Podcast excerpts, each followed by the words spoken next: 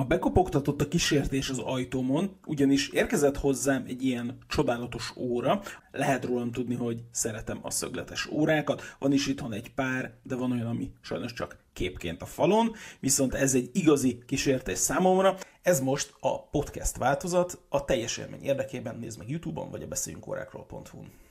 Amit a kezemben tartok, az az IVC Schaffhausennek a Da Vinci kronográfia. Egy igazi maszkulin óra, a maga 43 mm-es átmérőjével, a 14,5 mm stokvastagságával, a zafír elől hátul, a zafírnak a kéksége egy kicsit bejátszik, amikor nézed a számlapot, így a fekete számlap sokszor kéknek tűnhet, ne keverje meg senkit, van ebből a verzióból kék számlapos kiadás is, ez nem az, viszont rendes koronazárja van. A benne lévő 89360-as szerkezet viszont a legelső az IVC családban, ami egy házon belüli kronográf verk volt, amit 2007-ben mutattak be. Az azelőtti kronográfoknak a mindegyike a Valzsú 7750-nek valamilyen fajta módosítása volt, ez viszont nem, ez teljes mértékben házon belül készült. Ezt a modellt 2007 és 2011 között gyártották valamikor. Ezt onnét lehet tudni, hogy a 2012-es gyártáskor már egy másik verk került bele. Konkrétan ezt az órát 2013 márciusában adták el Németországban, ahogy a garancia alapon ez látszik is.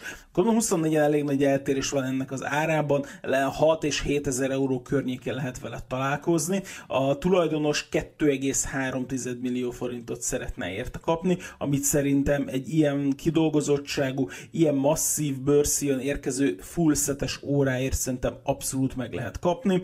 Nekem nagyon szimpatikus a dupla doboz, amiben érkezik, a, hogy megvan a külső fehér doboza, hogy megvannak a papírjai, a garanciajegy, hogy megvan hozzá az IVC-s törlőkendő is, meg minden. Nyilván egy olyan óránál, ami több mint 10 éves, a bőrszíján már számít azt rá, hogy nem jó. Ez erre egyébként nem igaz, ez egy teljes mértékben használható bőrszíj, bár azért egy évtized után lehet, hogy nem már lecserélni, viszont ez az elles hosszúságú, tehát ez a, ez a leghosszabb bőrszíj, amivel csak ez a modell elérhető. Nyilván vannak rajta használatból eredő karcok, viszont sérülések egyáltalán nem nincs rajta beázás nyom, nincs rajta komoly sérülés nyom, minden működik rajta, aminek működnie kell az IVC-től megszokott igényességgel készül ez az óra. Szerencsére az üvegbetétes hátlapon keresztül folyamatosan lehet figyelni, ahogy megy a rotor, ahogy meg tudod nyomni a másodperc topos, ahogy működik a flyback kronográf funkció benne, és hogy nagyon szépen van dekorálva a teljes szerkezet, skeletonizálva van a rotor, hogy minél kevesebbet takarjon ki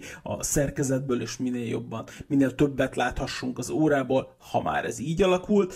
Mert ez klasszikus értelemben nem egy sportóra, mégis menetes koronazárja van, a csatja nem ilyen dupla biztonságos csat, hanem csak egyszerűen összenyomható csat, viszont az állapota teljesen rendben van, nem nyílik ki magától, tök jó tartja magát, és egyébként megnyúlva sincs ez a krokodilbőr szí egyébként, tehát hogy ez nagyon-nagyon jó állapotban van, mondom, ahhoz képest, hogy ez tíz éve gördült le gyársorról, egy te meg nem mondanád róla, láttam már olyan egy-két éves órát, ami ennél sokkal rosszabb állapotban volt.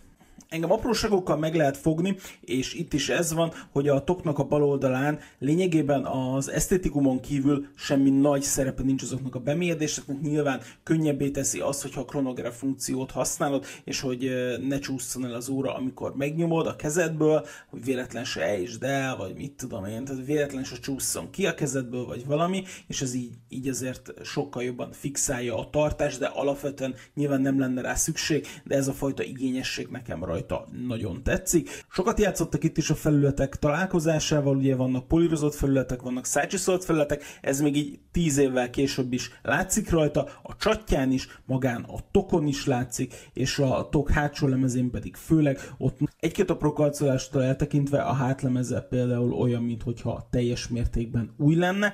Annyi szervizinformáció van róla, hogy 2019-ben lett utoljára szervizelve, tehát az azért az három év, még egy két évet szerintem még lehet használni ezt egyébként szerviz nélkül, modern szerkezet elbírja.